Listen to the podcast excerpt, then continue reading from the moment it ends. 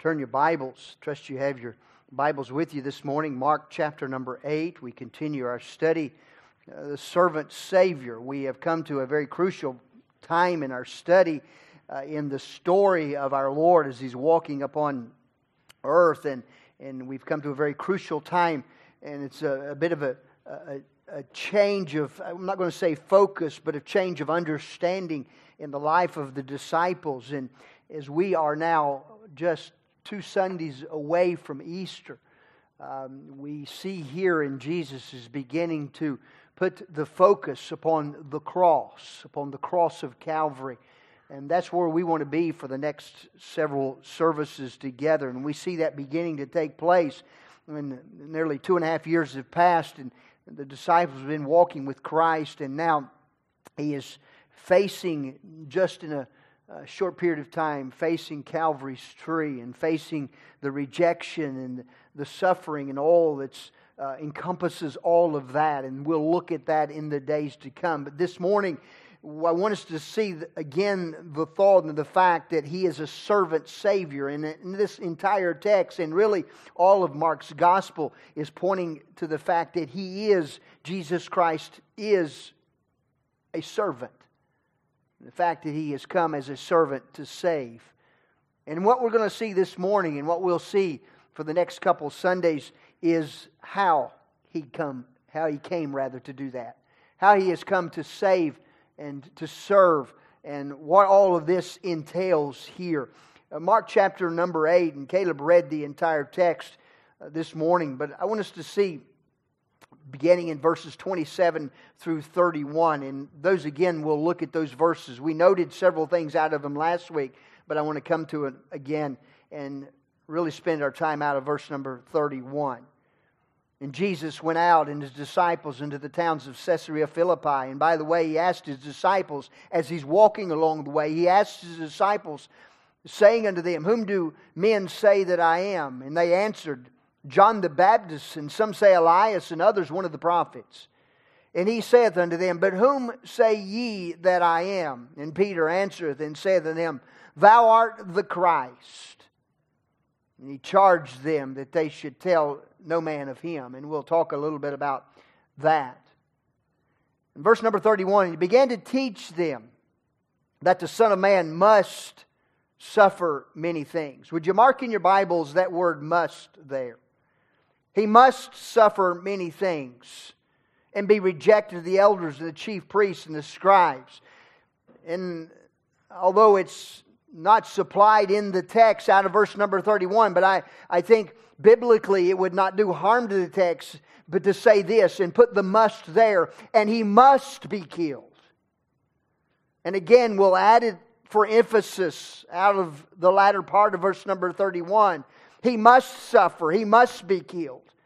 And note out of the very last phrase there, and after three days, he must rise again. Wow, what an amazing truth this is that Jesus now begins to unfold before his disciples. We have come, as I mentioned earlier, to a very crucial point in the life of those followers of Christ, the disciples of Jesus. We noted it last week that this would, might be something called the midterm exam time for the disciples. They've been with the Lord now for the two and a half years, and they've seen and they heard everything that Jesus has had to, to say. They've heard the preaching, they've seen the miracles. It has been amazing what God has done. It's been nothing short of, it really is miraculous. No one else has done what Jesus has done. And they're asking, Jesus asks the question, Whom do men say that I am? And we know up to this point that the deniers, the religious crowd, the, uh, the ones that the rejectors, they say he's John the Baptist, he's Elias, uh, he's one of the prophets. And by the way, all of those did miracles also, and all of those did miraculous things as well, but they didn't get it quite right. They didn't get it quite right. Uh, and so, he, after walking with Jesus all this time, He asks the questions. They are demanding questions. Only two questions in the exam. Who do men say that I am? Out of verse number 27. And out of verse number 25, after asking that, he turns to his disciples and he says, But whom say ye that I am? The first question was asked not so that an omniscient Christ might gain knowledge for himself. He's omniscient, he's all knowing there is, this is not something he doesn't already know. He, is, he knows what men are saying. He's, he's come to the times when uh, he's been called the things, they said, the things you're doing are by Beelzebub, the, the, the, the devils. He hath a devil. This is how these things are taking place. Jesus knew full well what the crowd was saying.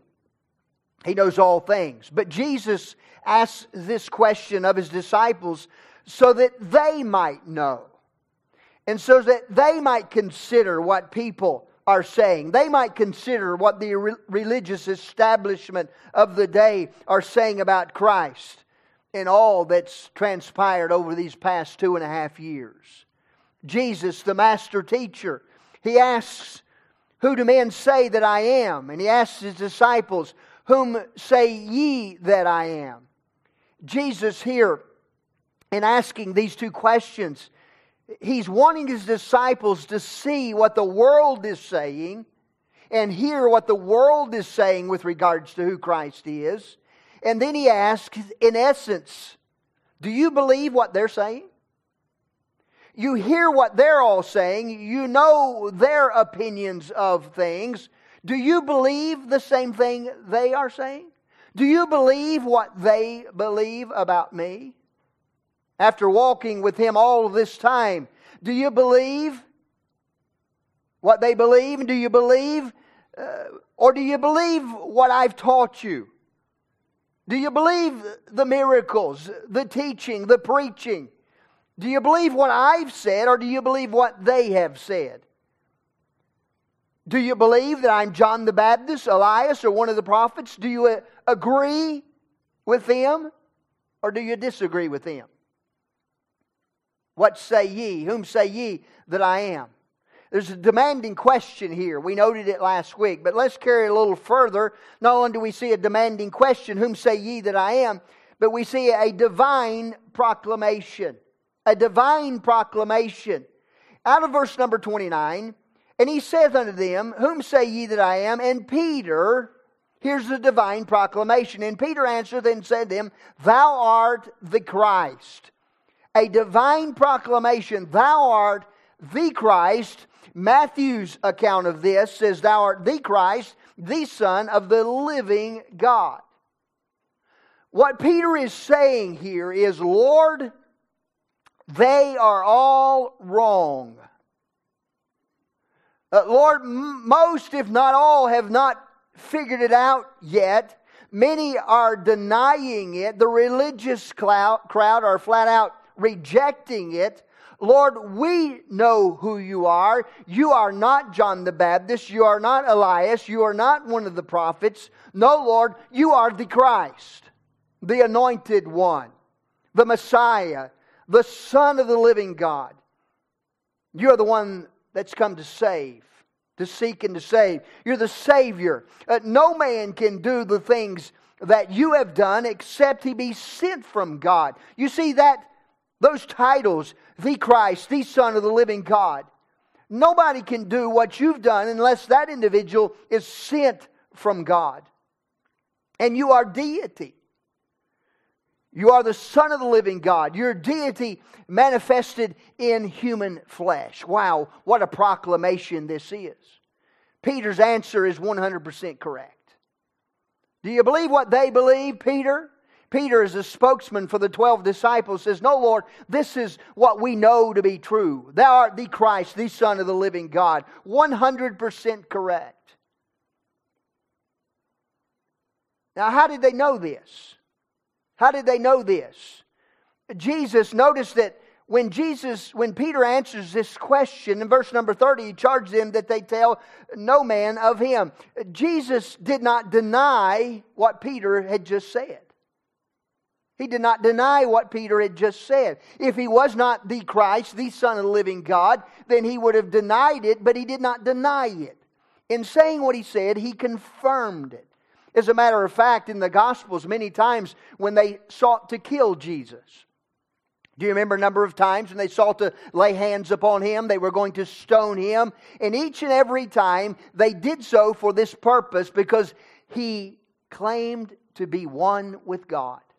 He claimed to be the Son of God. He is the Son of God.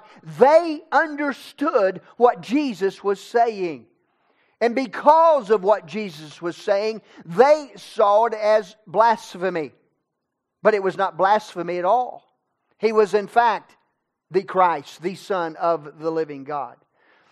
And he says to Peter, he says in Matthew chapter 16, hold your place and let's just go over there. Matthew chapter number 16 and verse number 17. verse number 16 of Matthew's account, and Simon Peter answered and said, Thou art the Christ, the Son of the living God. And Jesus again affirms what Peter has said. Verse number 17, and Jesus answered and said unto him, Blessed art thou, Simon Barjona, for flesh and blood hath not revealed it unto thee, but my Father which is in heaven. Simon, lest you think that you came to this truth on your own and because of your own intellect, Simon, I want you to know that the only way you got the question right, the only way that you know this is because God the Father has revealed it to you. God the Father's revealed it to you. You see, this truth has been revealed. Uh, the truth of God, the truth of love, the truth of sacrifice, the truth of a lamb slain before the foundations of the world, the truth of who God is. This truth was revealed. Revealed to mankind, not because of mankind's intellect, not because of mankind's ability to set in a college course and sit through a, some classes on theology. And by the way, all the rabbis and all the, the, the, the teachers, the religious leaders of that day, they have sat through all the courses. But they've missed it, completely missed it. And Peter got it right because Jesus Christ confirmed it, and he, he got it right because it had been revealed by the Father. Now, Right now, I can almost just I can almost just hear some five point Calvinist coming along, carrying his tulip with him, and saying, "See, right here, right here, the Father revealed it to him, but what about all the others?" You see, God. You can hear him just saying, God chose to reveal himself to the 12 disciples, and they got it. But the rest didn't. He chose not to reveal himself to all the rest, just the 12. They got it wrong. All the rest got it wrong. This proves unconditional election. Unconditional election. That's the, the teaching of the Calvinist mindset that says that God chooses some people for heaven. And at the same time, He chooses some people for hell. That's the teaching, unconditional election. It's God's sovereignty. So he may have chose this person or he may have chose that person. But he didn't choose everybody. I'm glad the Bible says whosoever will. I remember my wife's father, who at 80 some years of age and had lived a life far, far away from God. When things to be spoken of the Lord would come about, he'd say, Stop it now. I don't want to hear any of that. And it was said of her father by some in the family, he can't be saved. He's not one of the elect, he hasn't been chosen. But I remember very well sitting as his health was declining, sitting in the living room and across as he lied upon a couch and sitting on another chair across the way saying, Bill, if you died today, you're 100% sure to heaven's your home. He said, No, I don't know that. Bill, wouldn't you like to know that? Yes, I'd like to know that. My wife said she'd never heard her father pray. But he bowed his head and he received Jesus Christ as his personal Lord and Savior. Oh, he chose Christ. He chose the Lord. The teaching that God chooses some for heaven and some for hell is not in the Bible and it's not right at all. I'll go as far as to say it's a damnable heresy. I will assure you that there is no Calvinism at all in these verses. There's no Calvinism taught in the Word of God, anywhere in the Word of God. It's not there. It's not there at all. The same revelation that Peter got, the same revelation as to who Jesus was, had been given not only to Peter and the other disciples, but the same revelation that Jesus is the Christ, is the Son, is the, uh, the Son of the living God, had been given to all men been given to all men that have seen and heard Jesus. The same revelation had been given to all up to this point. All that saw his miracles, all that heard his teaching, the same revelation had been given. The only difference was that the disciples chose to believe it while the others chose to reject it. That's the difference. John 1, it says this, and when the true light, which is which lighteth every man that cometh into the world, that is the true light, which lighteth every man that cometh into the world. He was in the world, and the world was made by him, and the world, get it, knew him not. Uh, the revelation was there. He's the light of the world. But they rejected him they knew him not. Not because they did not know him, but because they rejected him. He came into his own, and the Bible says in John 1 his own received him not. They received him not. The light was there, but they said, No, the choosing is not with God. He chose it fixed this way in the whosoever will. God chose the whosoever will. So the choosing of who goes to heaven and who goes to hell is not in God's choosing because He chose whosoever will. Let him drink of the water of life freely. The choosing then is with man. The choosing is with man. Some hear, some see, some understand the Word of God, some know the power of God, and then some call upon Jesus Christ. And they call upon Christ. For whosoever shall call upon the name of the Lord shall be saved. They call upon the Lord and they receive salvation, while others, many others, so many more, they hear and they see the teaching of the Word of God. And rather than call, they scoff they say another day. I've got plenty of time. It's really not true. They scoff and they reject salvation. Peter, you got it right. That's exactly who I am, Jesus says. That's exactly who I am. And then from Matthew 16's account, we see that Jesus reveals another truth here. He reveals another truth.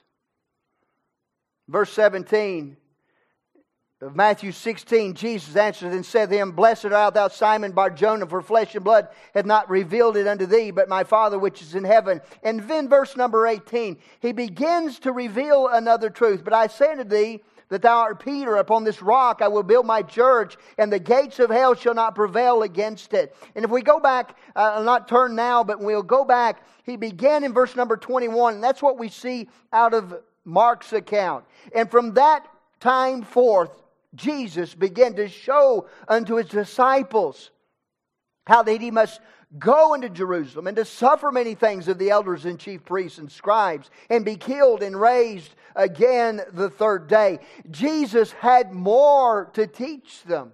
He begins to reveal another truth. He says, I'm going to build my church. I'm going to build my church, verse 18. Thou art Peter, and upon this rock I will build my church, and the gates of hell shall not prevail against him. Here, Jesus is revealing to them the foundation of the church, the truth of God's church, the true church. He reveals this truth. It's the truth of the bride of Christ, the truth of the family of God, the truth of the called out assembly, those who are born again, all those who are born again in Christ the, the truth of what that church is. And, and he says, I'm going to build my church. He's not talking about building a building. I'm thankful for buildings. I like buildings that have soft pews and air conditioning and heat. Amen? But Jesus is not talking about building a building here. He's not talking about starting another religious denomination here. He's not talking about a universal church here. He's talking about his bride, the bride of Christ, the family of God. Look at what Jesus says again out of verse number 18. And I say unto thee, Thou art Peter, and upon this rock I will build my church, and the gates of hell shall not prevail against it. This verse, this verse does not teach that Peter is the first pope. It does not teach this. This verse does not teach the establishment of a pope. This verse has nothing to do with a pope whatsoever, as some try to make it to do. This verse, eh, you don't see the name in there, do you? You don't see anything about that. What do you see in this verse? What is Christ going to build? He's going to build his church. This verse is about the church, about the foundation upon which the church is to be built upon. Now, granted, the church has many ministers within it, but there's only one foundation. And let me preface what I just said by saying uh, the Pope is not one of the ministers of Christ's church. That may shock a whole lot of people. But you don't have to look very far and read very long to understand that he's no saint. He's no saint. Anybody partner with the things that are being partnered with today is not Bible. So he's not talking about the establishment. And, and by the way, when I'm talking about a pope, he's not even talking about a preacher. He's not talking about a preacher here. God's not saying, I'm going to build my church upon a preacher. It's not the, the preacher. It's not the man. It's not the, the, the individual. I'm going to build my church upon the truth of God's word, upon who He is. He said, I'm going to build my church upon a rock, the foundation. 1 Corinthians 3.11. For other foundation can no man lay than that which is laid, which is do you know the verse? Jesus Christ. No other foundation. I'm going to build my church upon a foundation that no man has laid. No man can lay another foundation, but that foundation is only and completely upon Jesus Christ. Jesus did not say, uh, Upon thee, Peter, will I build my church. But he said, Upon this rock. Peter, I'm the one. It is I. I. I am the Christ. I am the Son. I am the Son of the living God. G- excuse me, Jesus is the rock. The Greek word there is Petra. Uh, it's, a, it's a rock. This word Petra is a rock. It's a mass of a rock. It's a, it's a Gibraltar kind of rock, meaning that it's unmovable, it's unsinkable, it's unshakable, it's a forever kind of rock. Isaiah 28 and 16. I lay in Zion for a foundation, a stone, a tried stone, a precious stone, a sure foundation. God's true church is built not upon Peter as its head, but upon the confession that Peter made concerning who Jesus Christ was. The truth that Peter had just confessed and brought out. Psalm 61 and 2. From the end of the earth will I cry unto thee. When my heart is overwhelmed, lead me to the rock that is higher than I. Wow. You know who that is? That's none other than Jesus Christ. Lead me to the rock that's higher than I. This rock is not Rome. This rock is Jesus Christ, our Lord. That's this rock. That's what this church is built upon. That's what God's true church is built upon. Go with me to, to Mark, back to Mark chapter number 8 and verse number 30. The Bible says that when Peter got it right, when he made the confession here, when he, when he said the truth, Thou art the Christ, the Son of the living God. Jesus says in verse number 30, and he charged them that they should tell no man of him. Now, why in the world would he charge them that they tell nobody? Uh, Jesus has told us to go into all the world and preach the gospel, hasn't he? That's why we're having a missions conference, is it not? But why is he saying here, don't go say anything? Don't go pr- proclaiming all of these things yet. The reason for that, the reason for this is that they've got some things right, but there's more to learn. There's more to learn. Uh, they've passed the midterms, so to speak, but there's still a whole other semester of teaching to go. There's more to get. By the way, Isaac is leaving today and be going home for spring break. Come back for the last chapter, brother. More to get. But he's saying to his disciples, You got part of it right, you got some of it right, and you passed it to this point, but there's more to get. There's more to learn. There's still a whole another semester of teaching left to go. Uh, this is not yet graduation time. There's something else that you need to know, and I'm going to teach you those things. They confessed, up to this point, they had confessed that they knew who he was. He got it right. But now they would need to learn why he came. They knew who he was. See, to know why he came and not, knew, not know who he is, it makes all the difference in the world. But to know who he is, He's the Christ, the Son of the living God. He's the Messiah. He's deity in flesh. To understand now why he came, now he starts pointing their attention towards the cross. So when he starts teaching them about the cross to understand who he is, to understand now where he's going, to die on the cross for the sins of the world, oh, it's unfathomable. It's unimaginable. But for us, even today, to know who He is, and we look back to the cross. We look back at the cross and understand that Jesus Christ, the Son of God, in all of his holiness, no sin whatsoever, he died on the cross for you and for me. That ought to explode our minds as well. Who am I that a king would bleed and die? Who am I that a king would say, Not my will, but thine, Lord? The answer I may never know. Why, to an old rugged cross he'd go for who am I? Who am I that Jesus would do this for me? But that's exactly what we're seeing. And he says to his disciples, You know who I am. Now you need to see why I have come.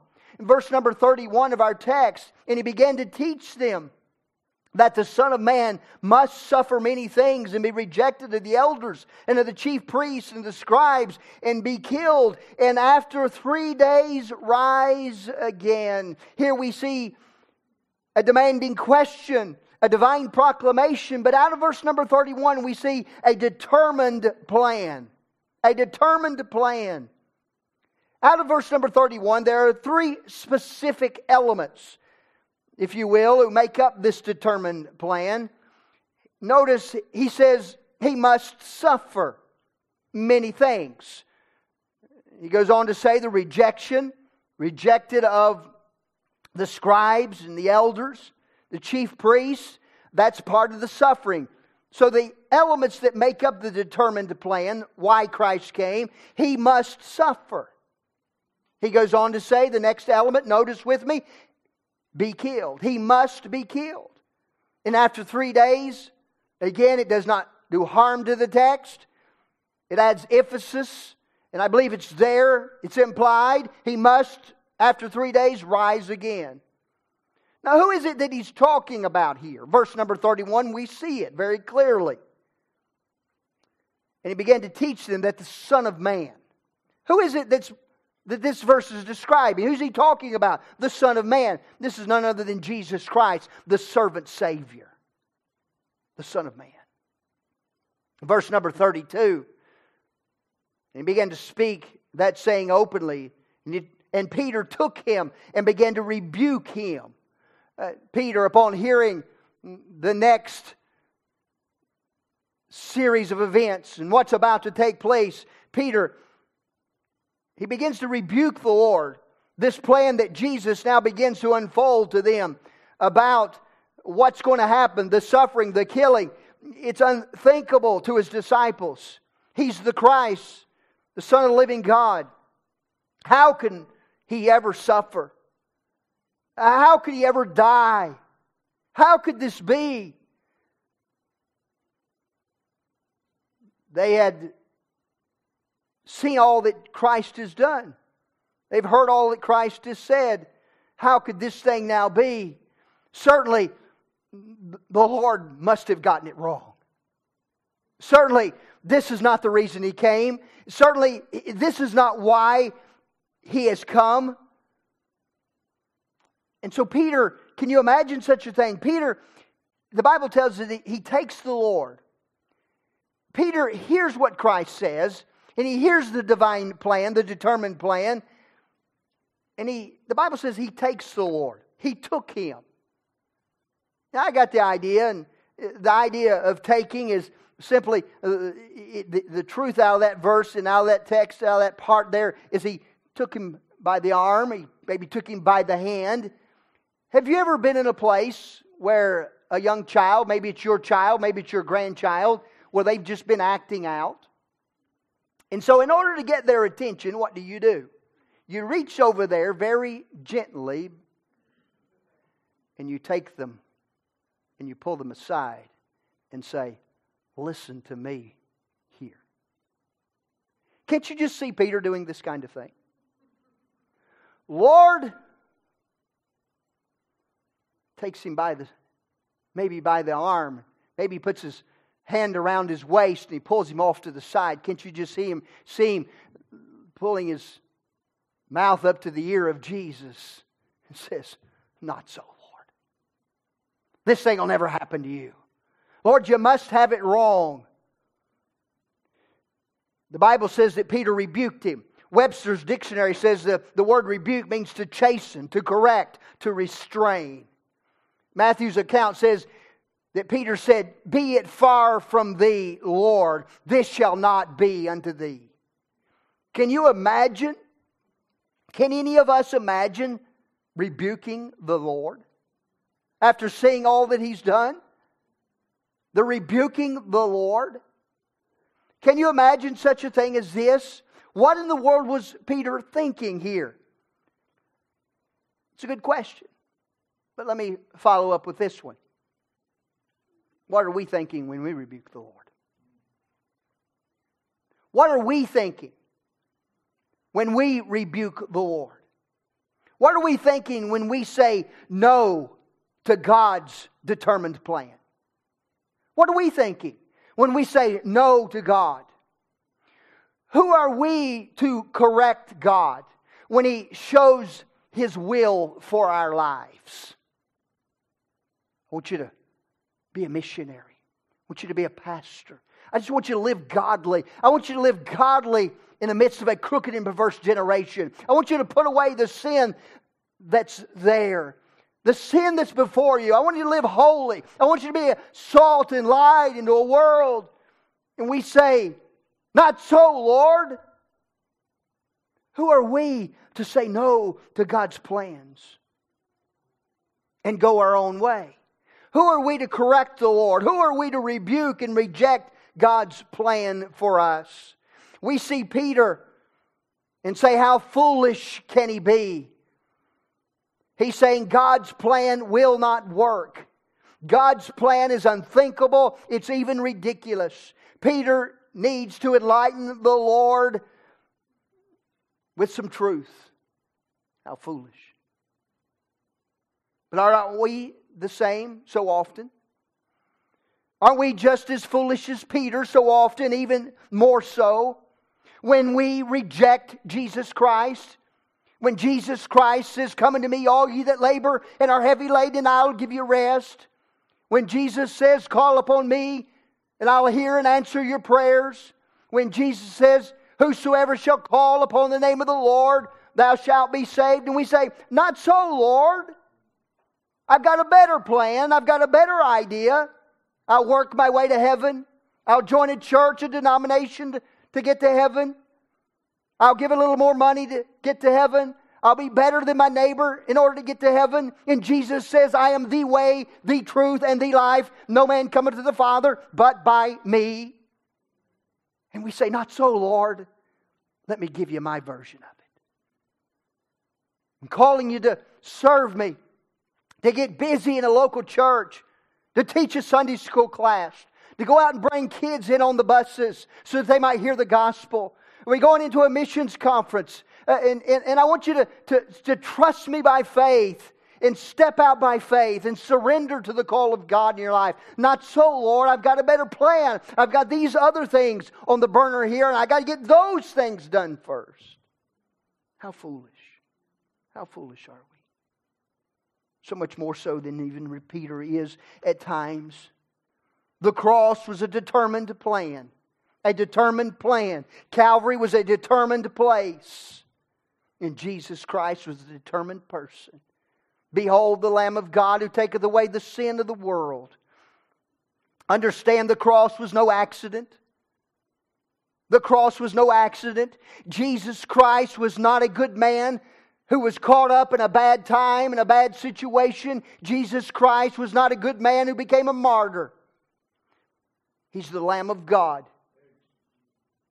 The cross was the purpose for his coming. The purpose for his coming. The Son of Man must suffer, he must be killed. But please note, I think it's interesting that what else Jesus said the Son of Man must, after three days, rise again. I look forward to Easter Sunday. But let me say this I look forward to every Sunday. Every Sunday is a celebration, the fact that the tomb is empty. It's why we celebrate. It's why we get together the first day of the week. We celebrate a risen Savior, not a dead law, as some people try to celebrate. I enjoy Sundays. I enjoy being with you. I like the preaching. I don't know if you do, but I like the preaching. I like the singing. I like the fellowship. I enjoy the Sunday school class. I enjoy everything about being with you, God's people. I enjoy the Word of God. I like to hear it preached. I like to hear it read. I like to hear it when it's in song. You see, Jesus Christ is the center of it all. He's not just some man that got caught up in, an, in a, a bad time, in a bad situation. Not just a, a matter of just social injustice. Hear a lot about that today. You see, it's interesting that the disciples seem to have a bad case of selective hearing. Do your wives ever tell you, men, that you have selective hearing? How about the other way around? Has it ever been said to you, you hear what you want to hear and you do not hear what you do not want to hear? I never understood that. How do I not hear what I don't want to hear? That means I've heard it and I just choose, chose to reject it or rebel against it. These disciples seem to have a bad case of selective hearing. They heard about the suffering, they heard about the killing, but they didn't get the three days, after three days, rise again, to come up out of the tomb. Let me read you 1 Corinthians chapter 15, verses 3 and 4. We've been going through 1 Corinthians for quite some time on Wednesday, and we've been uh, not stuck, but we've been studying through 1 Corinthians 15. And it's all about the resurrection.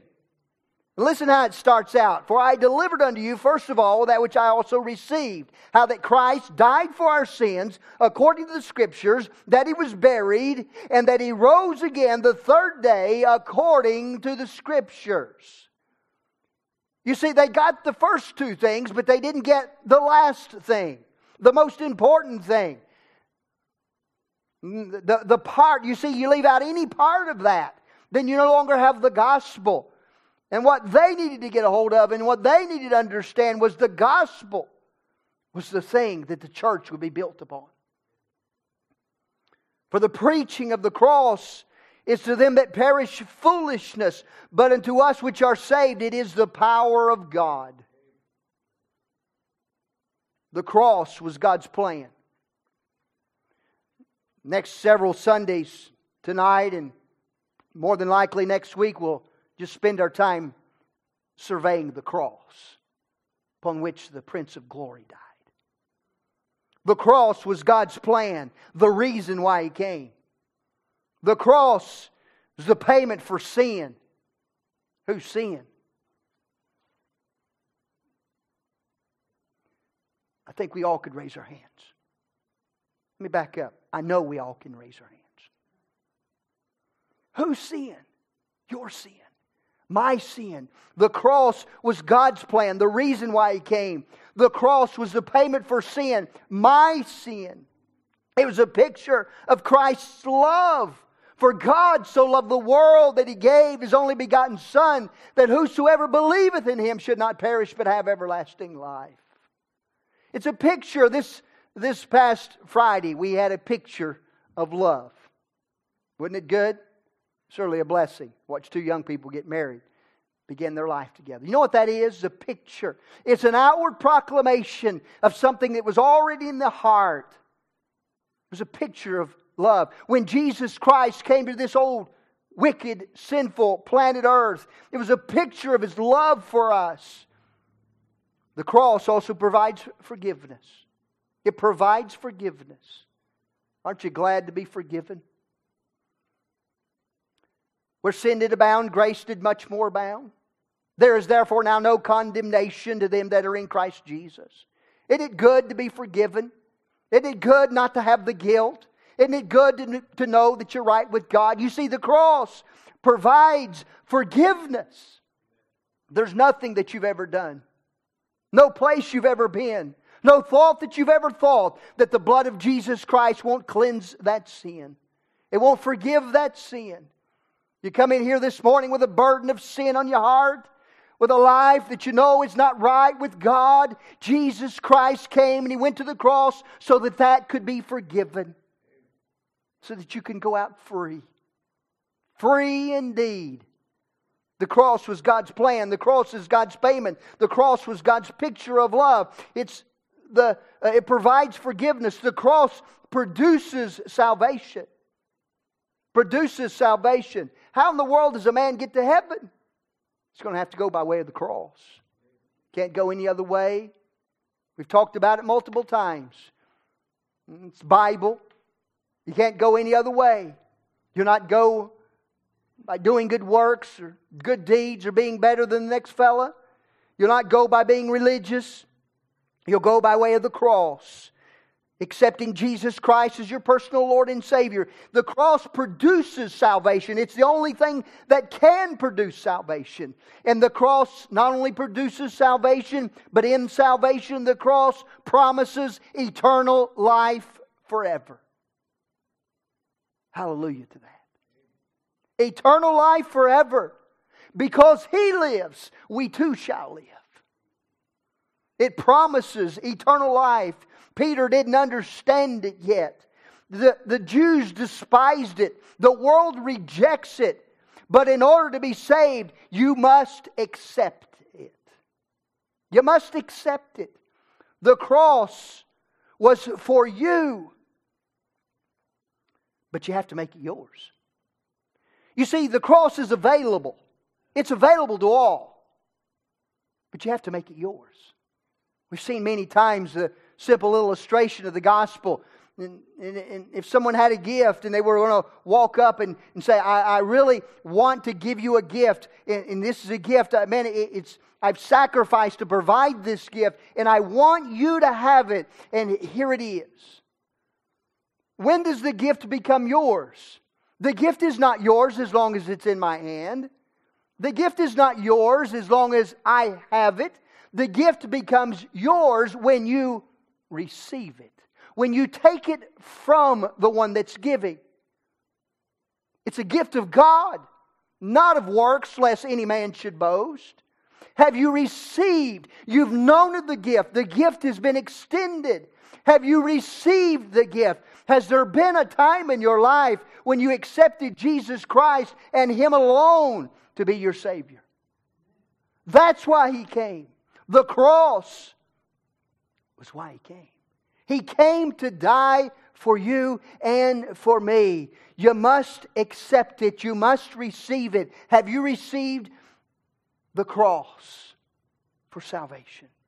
Don't reject it. Don't rebuke it. Only receive it. Only receive it this morning. We sing oftentimes a hymn penned by Isaac Watts. Alas, and did my Savior bleed? And did my sovereign die? Would he devote that sacred head for such a worm as I? Was it for crimes that I have done? He groaned upon the tree. Amazing pity, grace unknown, and love beyond degree. But drops of grief can ne'er repay the debt of love of love I owe. Here, Lord, I give myself away. Tis all that I can do. At the cross, at the cross, where I first saw the light and the burden of my heart rolled away, it was there by faith I received my sight, and now I'm happy all the day. Is that you? Have you received the cross of Jesus Christ? If not, can I beg you this morning? Receive it. Don't reject it. Don't rebuke it. Receive it this morning. You can do that. It's available. It's available. Let's bow our hearts in prayer.